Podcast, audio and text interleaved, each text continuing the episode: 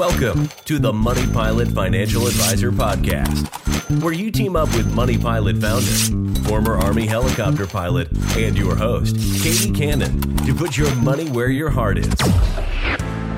Together, we'll tackle issues big and small so you can take charge and land your financial life.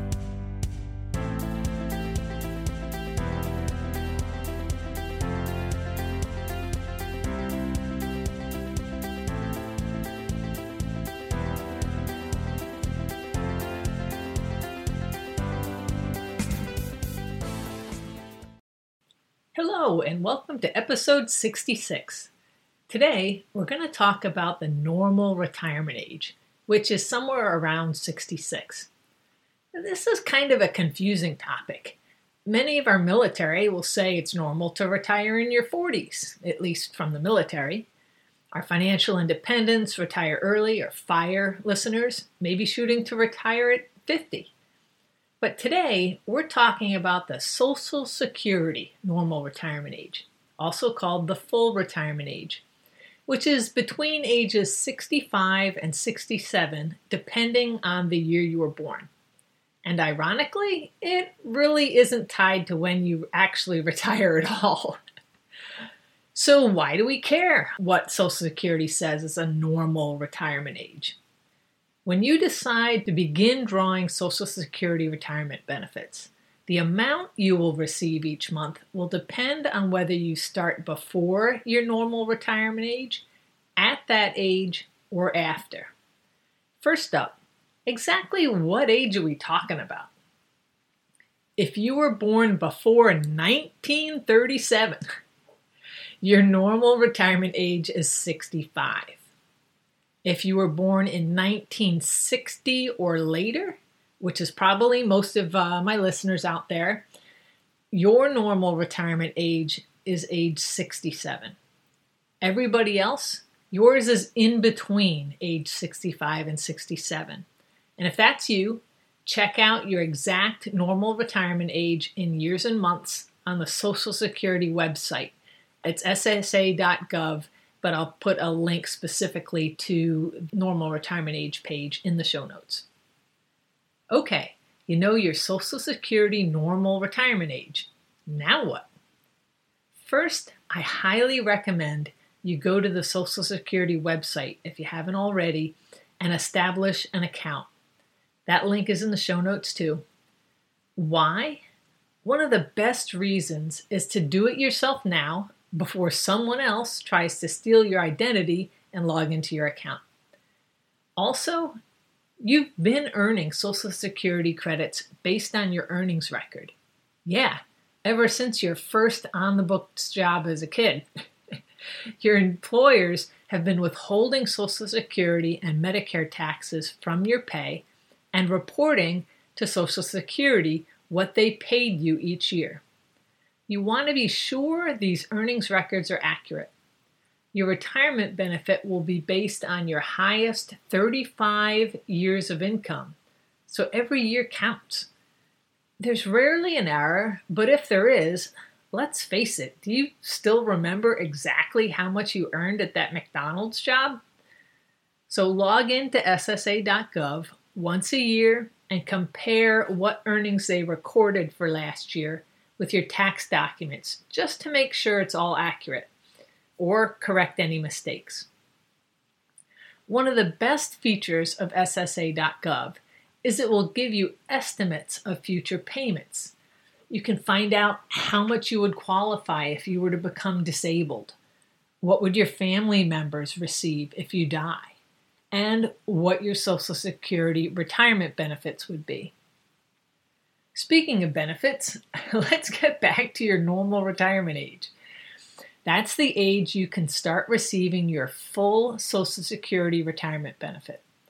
The formula they use to compute it is very complicated, but it's easy to see the amount when you log into your account. So, again, if you were born in 1960 or later, you can begin receiving your full monthly benefit at age 67. But wait, there's more. Everyone eligible to receive a retirement benefit can apply and begin receiving benefits anytime from age 62 to age 70. Then who cares what my normal retirement age is? I'm cashing in at 62. Ah, but if you start early, you receive less each month. Start later, you receive more. Let's take a look. As an example, let's say you were born in 1990. Your normal or full retirement age is 67. You want to begin receiving Social Security retirement benefits at age 62. So, age 67 minus 62, that's five years early. So, your monthly benefit would be reduced by 30, that's 30%. If your full retirement benefit is supposed to be $2,000 a month, you would receive only $1,400 a month if you start at age 62. The benefit is calculated by the number of months early. In our example, you could have chosen five years early, three years, two months early, six months early. You get the picture. But the earlier you begin benefits, the lower the payments. What about starting benefits later? For each year you delay benefits after your full retirement age, up to age 70, your benefit will increase by 8% a year. That's huge. Back to our example. Again, for someone born in 1990 with a full retirement benefit of $2,000 a month, if you delay receiving benefits until you're age 70, your payment will be $2,480 a month. Looking at the yearly amounts from our example, you could retire with $16,800 a year at 62 or $24,000 a year starting at 67 or $29,760 starting at age 70. That's a significant difference. If you're wondering, your benefit maxes out by delaying to age 70. So there's no benefit to waiting past that. How do you decide when to start drawing benefits? Well, it depends on your situation. Will you have enough resources to live on while you delay? Delaying is a low risk way of getting a higher benefit. How long will you live? I mean, just from the numbers perspective, the longer you live, the better off you are delaying benefits. So if your health is very poor and you think you will die younger than average, it may be better for you to start benefits earlier. Taxes can also impact your decision because your Social Security benefits are taxed when your other taxable income you receive crosses certain thresholds.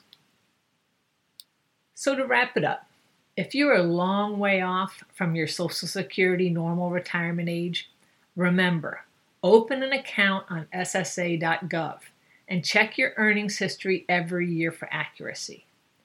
And for long term retirement planning, consider not including Social Security until age 70. This will provide higher benefits later in life. One of the biggest concerns when planning for retirement is making sure you don't run out of money before you run out of life. And delaying drawing your Social Security can help prevent that. Is age 62 a little closer on your horizon? Explore your options to retire your way. Perhaps you ease into retirement by shifting to part time and delay drawing Social Security benefits until you finally stop working.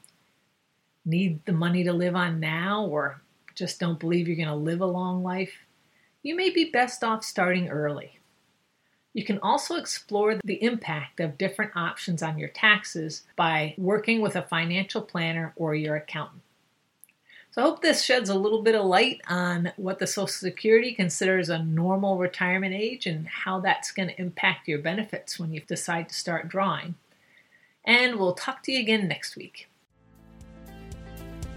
Thank you for joining today's podcast. Like to find out more? Visit us at moneypilotadvisor.com. Let's team up and land your financial life.